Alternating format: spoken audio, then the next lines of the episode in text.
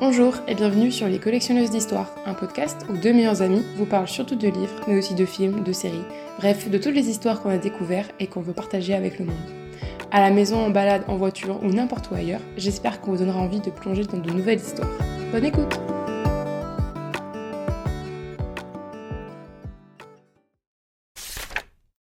Le 3 mars 1885. Louise, il est l'heure. D'une main, Geneviève retire, la couverture qui cache le corps endormi de l'adolescente, recroquevillée sur le matelas étroit. Ses cheveux sombres et épais couvrent la surface de l'oreiller et une partie de son visage. La bouche entr'ouverte, oh, Louise ronfle doucement. Elle n'entend pas autour d'elle, dans le dortoir, les autres femmes déjà debout. Entre les rangées de lits en fer, les silhouettes féminines s'étirent et remontent sur leurs cheveux en chignon, boutonnent leurs robes ébènes par-dessus leurs chemises de nuit transparentes, puis marchent d'un pas monotone vers le réfectoire, sous l'œil attentif des infirmières. Bonjour à tous Aujourd'hui, nouveau concept. Euh, petit épisode plus court. Euh, voilà, parce que... Et aussi toute seule. euh, voilà, je suis toute seule. C'est Emma qui parle. Emma au micro. Donc oui, un petit nouveau concept d'épisode où on va faire quelque chose de plus court et de plus concis. Et on va faire un petit zoom sur un livre.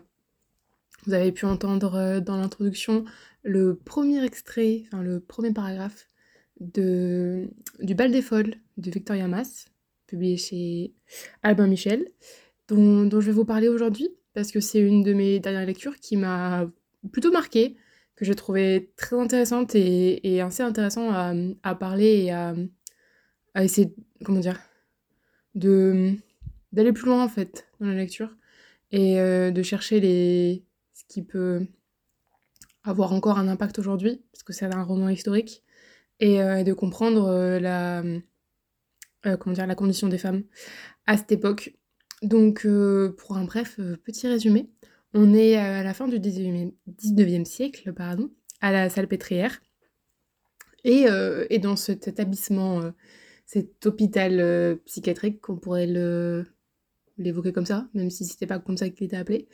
Euh, mais donc, il euh, y a des femmes, plusieurs femmes, euh, et, et, là où on les prend, on les prend en fin du, fin, à peu près à la, les périodes où on est d'ailleurs, où je l'ai lu en tout cas, donc fin mars, à peu près, et donc le début du printemps, etc. Et, et où la, le bal des folles va bientôt arriver. C'est un événement mondain assez reconnu dans tout Paris, et euh, voilà, où, euh, où, les portes de la salpêtrière ouvrent pour une soirée et où tout Paris peut, euh, peut aller rencontrer ces, ces folles, on va dire, ces femmes qui n'ont pas un très bon. on va dire, qui font un peu peur et, et qui pourtant sont. Bah, quand on commence à lire, et ben, finalement, elles sont pas si peur que ça. Donc ces femmes, justement, je vais en parler. Enfin, on, a un zoom dans le livre sur euh, quatre femmes en particulier. Donc Geneviève, qui est infirmière en chef à la Salpêtrière, et qui est, dès le début, on voit qu'elle est complètement dévouée à son travail. Elle travaille depuis une vingtaine d'années, je crois, à la Salpêtrière. Et euh, donc elle a évolué, on va dire, en poste et tout. Donc là, c'est... Quand tu vois, c'est l'infirmière en chef, ouais. Et, euh, et elle a toujours instauré, enfin, en tout cas, après une expérience qu'elle a eue au début, de, début de son, euh, son expérience professionnelle, elle a décidé de vraiment euh, tenir une certaine distance avec les, les patientes. Euh, et elle est complètement admirative du travail de, du médecin, comment dire, assez réputé de la salpêtrière, donc le docteur Charcot. et, et le truc, c'est qu'il y a un autre personnage qui va arriver et qui va peut-être chambouler ses, ses convictions et, voilà. Et, et, je vais parler plus, plus, enfin, plus en détail de Geneviève plus tard parce que c'est vraiment un personnage que j'ai apprécié. Ensuite, on a Louise, qui est une adolescente et qui a interné depuis le viol de son oncle. Voilà, c'est. On le sait euh, dès le début, je crois. En tout cas, c'est marqué quoi dans le résumé? Je crois que c'est quelque chose comme. Euh, parce que c'est comme ça qu'ils le, le disent. Louise, une jeune, fille abusée par son oncle. Donc, clairement, c'est un viol. Euh, voilà. Ensuite, on suit Thérèse, qui est une, ancienne prostituée qui, euh, qui a presque tué son conjoint. Je ne je crois pas qu'ils étaient mariés, ou son mari, je ne sais pas exactement. Mais qui l'a presque tué et qui, du coup, s'est retrouvé enfermé. Mais qui presque vit, le vit bien. Et enfin, on retrouve Eugénie, qui est une jeune, jeune, femme qui vient d'une famille bourgeoise et, et, en fait qui se retrouve enfermée parce qu'elle a fait confiance à la mauvaise personne qui a trahi son secret. Et, et voilà, donc elle se fait enfermer par son père parce qu'elle a la particularité de pouvoir voir des esprits. Et, et, voilà, ça ne passe pas avec, avec sa famille, avec son père, et son père qui est notaire, je crois. Donc voilà, une famille assez réputée euh, qui doit garder sa réputation. Et donc c'est préférable d'enfermer sa fille et de... Techniquement il dit, puisque quand il l'a qu'il n'a plus de fille. Voilà, tout simplement. Euh, donc voilà, de, l'éloigner, enfin de, la faire disparaître en fait. Sans la tuer, mais il l'enferme à la salpêtrière. Voilà, c'est une façon de d'effacer euh, les femmes à cette époque-là. La maladie déshumanise. Elle fait de ces femmes des marionnettes à la merci de symptômes grotesques des poupées molles entre les mains de médecins qui les manipulent et les examinent sous tous les plis de leur peau, des bêtes curieuses qui ne suscitent qu'un intérêt clinique. Elles ne sont plus des épouses, des mères ou des adolescentes, elles ne sont pas des femmes qu'on regarde ou qu'on considère, elles ne seront jamais des femmes qu'on désire ou qu'on aime, elles sont des malades, des folles, des ratées. Et son travail consiste au mieux à les, soigner, au pire à les maintenir internées dans des conditions décentes. Et donc comme je disais au début, euh, ce roman c'est vraiment sur la condition des femmes au XIXe siècle, euh, à la fin du XIXe siècle en tout cas, et euh, où elles, doivent, elles, sont, elles, sont forcément, elles doivent forcément obéir à un homme, donc que ce soit son père, leur père ou leur mari. Elles n'ont aucun droit, aucun, aucune opinion. Elles, enfin, elles n'ont pas le droit d'avoir une opinion.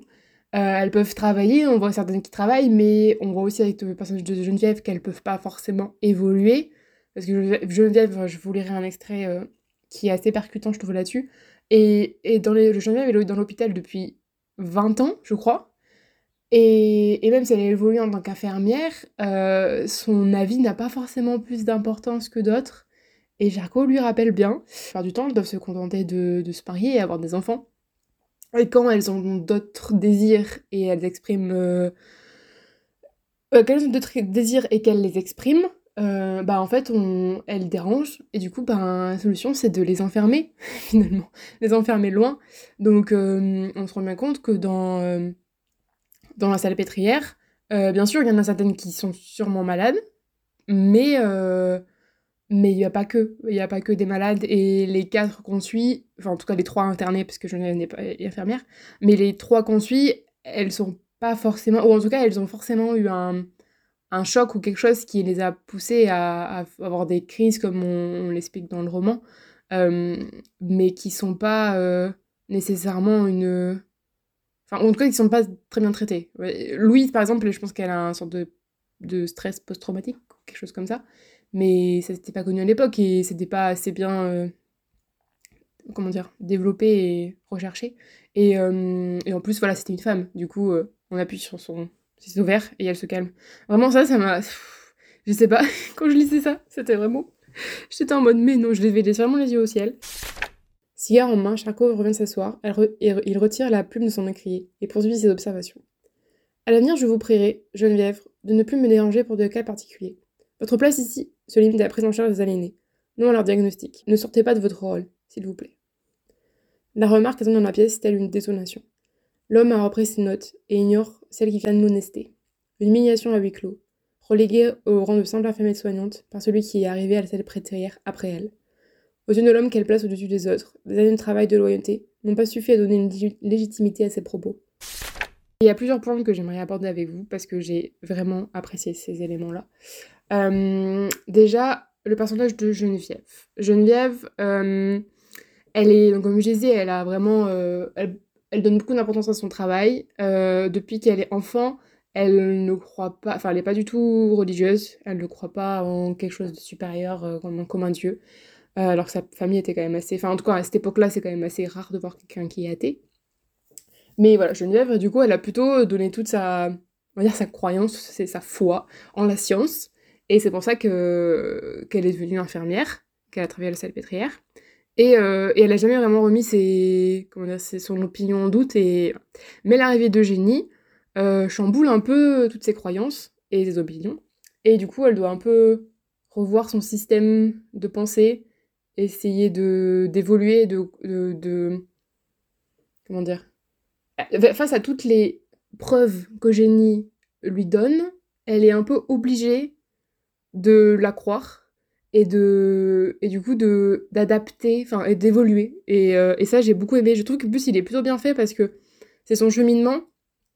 Euh, on le voit elle, on la voit vraiment évoluer du début où, où elle fait pas confiance enfin elle pas confiance elle donne pas sa confiance au pas vraiment sa confiance. Elle euh, elle se laisse pas elle instaure une distance elle instaure une distance avec les patientes.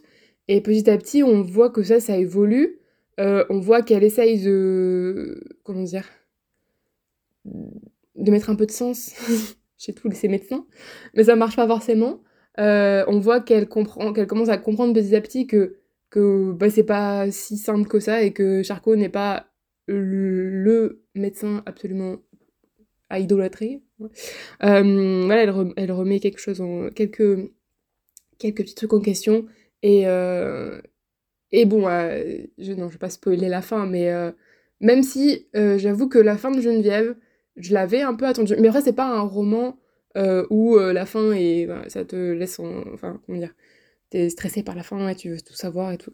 C'est plutôt un roman. comment dire Sur, oui, sur les. Enfin.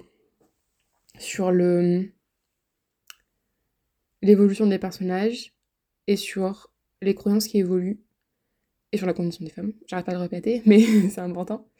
Euh, donc voilà, j'ai trouvé que son, enfin, son cheminement à Geneviève était très bien fait et assez logique. Il y a des moments où, où elle commence à douter et après ça revient en arrière parce que c'est un peu comme ça que ça marche. Euh, dans tous ceux qui disent comment ils sont déconstruits, il y a toujours un moment où aller au contraire de, de, tes croyances, c'est compliqué. Et, euh, et du coup, même si tu as des, des preuves, etc., tu d'un moment donné, on peut faire l'autruche et, euh, et complètement passer à autre chose et, et dire non, c'est pas vrai, c'est pas vrai. Alors que au début, à un moment, elle fait ça, Geneviève, mais c'est assez léger. Et après, et après elle re... Enfin, voilà, après, ça, ça réévolue dans le bon sens. En tout cas, ou dans le bon sens, on va dire. Et, euh, et voilà, personnage Geneviève, Geneviève, vraiment, vraiment très intéressant. Geneviève regarde elle aussi par la fenêtre. Elles se sont fautives d'être ici, de poser ces questions. Pas vis-à-vis de Jeanne, mais vis-à-vis de la salpêtrière. Il lui semble qu'elle trahit l'hôpital. Elle n'a pourtant jamais remis en question ses pratiques. Jusqu'ici, personne, pas même les internes, ne pouvait mieux défendre le lieu. les noms de l'institution et du médecin qui faisait sa réputation étaient placés haut dans son estime. Ils sont toujours d'ailleurs. Mais un doute est installé. Comment est-il raisonnable de croire en une chose si longtemps pour un jour être capable de le remettre en question? À quoi bon soutenir des, certitudes si celles-ci peuvent être ébranlées? Il serait donc impossible de se fier à soi-même, il serait donc possible de revenir sur sa propre loyauté à l'égard de l'hôpital, dont elle a toujours porté la valeur. Il y avait l'aspect fantastique, qui, qui pourrait un peu détonner, je trouve. Enfin, toi, qui, qui est assez surprenant, mais qui marche bien, qui fonctionne bien, parce que, en fait, je trouve que c'est le. Ça te. Dans un sens, ça te. Ça t'amène à douter de l'équilibre mental de génie et d'autres et des autres personnages. Mais en même temps, ça appuie le fait que euh, bah même, même ça, même quelque chose qui paraît un peu, enfin qui, qui, est fantastique, qui paraît fantastique, peut-être que ça existe, hein, mais qui paraît fantastique quand même, euh, et ben ça permet de dépasser des a priori et de, de comprendre que l'important ici, c'est pas forcément la vérité, mais c'est de d'entendre les femmes en fait et de, et de leur donner raison parce qu'elles ont des preuves derrière et de et donc l'importance derrière ça de toujours le côté fantastique etc c'est que à cette époque-là l'opinion comme je disais l'opinion des femmes mais leur juste leurs paroles et leur leur vérité à elles elles ne sont pas entendues en fait. Et et par des hommes mais aussi par des femmes. Et euh, par d'autres femmes. Et ça c'est le plus. Comment dire Je pense que c'est. Bon, après, c'est peut-être moi qui extrapole à chaque fois. J'ai l'impression de mettre des mots dans, la bouche d'un notaire. Mais en tout cas, ce que moi j'en ai ressorti, c'est ça c'est le fait que, que, les, femmes à cette époque-là, euh, et sûrement encore maintenant d'ailleurs, hein, euh, on n'entendait pas ce qu'elle ce qu'elle disait en fait. On n'écoutait pas plutôt qu'on n'entendait pas. On n'écoutait pas, on voulait pas écouter ce qu'elle disait. Et on voulait pas essayer de comprendre, on voulait pas les croire. parce que c'est pas important et parce que leur opinion n'était pas euh, valable. Et je pense que le livre l'a bien mis en, en évidence ça. Pouvez-vous me dire exactement pourquoi je suis ici? La réponse n'était-elle pas évidente? On accepte bien qu'une jeune fille ait vu la Vierge à Lourdes. Il ne s'agit pas de la même chose. Pourquoi? Pour quelle raison est-il accepté de croire en Dieu et inconvénient de croire aux esprits? La croyance et la foi sont une chose, voir et entendre des défunts, comme vous le présentez, est anormal. Vous voyez bien que je ne suis pas folle. Jamais je n'ai souffert d'une crise. Je n'ai aucune raison de rester ici, aucune. Nous avons des raisons de penser que vous souffrez d'un sans doute d'un dérèglement. Je ne souffre de rien. Vous redoutez juste ce que vous ne comprenez pas. Vous vous présentez soignant. Avez-vous seulement vu vos crétins en blanc derrière qui depuis tout à l'heure nous lorgnent comme si nous étions de la viande Vous êtes méprisable. Geneviève sent le malaise envahir la salle. Elle remarque que Babinski fait un signe de la main à deux internes et aussitôt vient empoigner la folle par les bras. Geneviève est tentée de faire un pas en avant, puis elle se retient. Elle observe la jeune femme jusqu'ici réservée, hurler, se débattre et perdre espoir à mesure qu'on la porte hors de la salle. Vous me faites mal, brute, lâchez-moi. Son chignon s'est défait, ses cheveux tombent sur ses joues. Arrivée à la torte de Geneviève, la, fille en crise lui adresse un regard que l'intendante ne lui avait pas vu jusqu'ici. Sa voix se casse et à bout de force, dans un souffle, elle lui glisse ces mots. Madame Geneviève, aidez-moi, madame. Après, il y a d'autres choses, comme le personnage d'Eugénie est assez intéressant parce que c'est un personnage assez à contre-courant de, comment dire de des femmes de cette époque-là parce qu'elle elle veut pas se marier elle veut pas avoir d'enfants euh, elle voit des esprits et, euh, et du coup euh, et à partir du moment où elle se fait enfermer elle on va pas dire qu'elle se il y a des moments où elle se révolte un peu où elle s'énerve un peu et du coup ça fait passer pour des genre des crises d'hystérie genre les femmes n'ont pas le droit d'être en colère ça c'est vraiment le un autre message que les hommes font passer dans ce roman.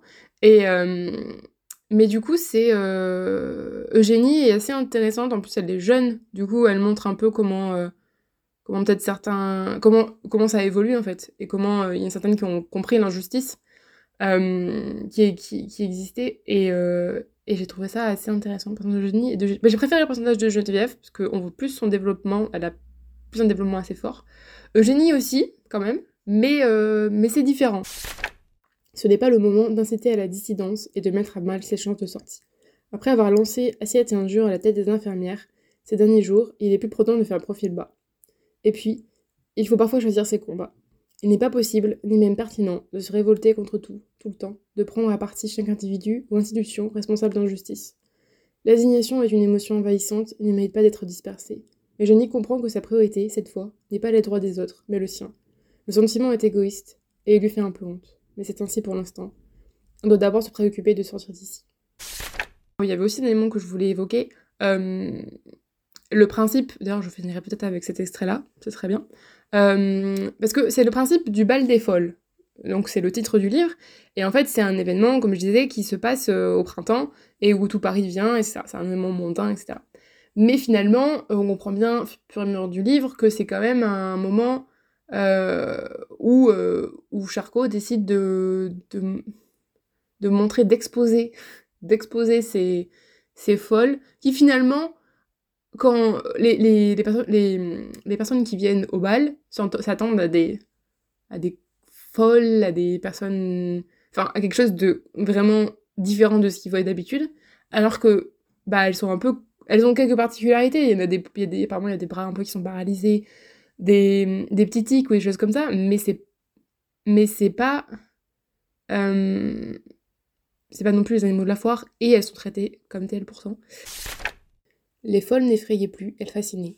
C'est de cet intérêt qu'était né depuis quelques années le bal de la mi-carême, leur bal, l'événement annuel de la capitale, où tous ceux qui pouvaient se vanter de détenir une invitation passaient les grilles d'un endroit autrement réservé aux malades mentales. Le temps d'un soir, un peu de Paris, venait enfin à ces femmes qui attendaient tout de cette soirée costumée. Un regard, un sourire, une caresse, un compliment, une promesse, une aide, une délivrance.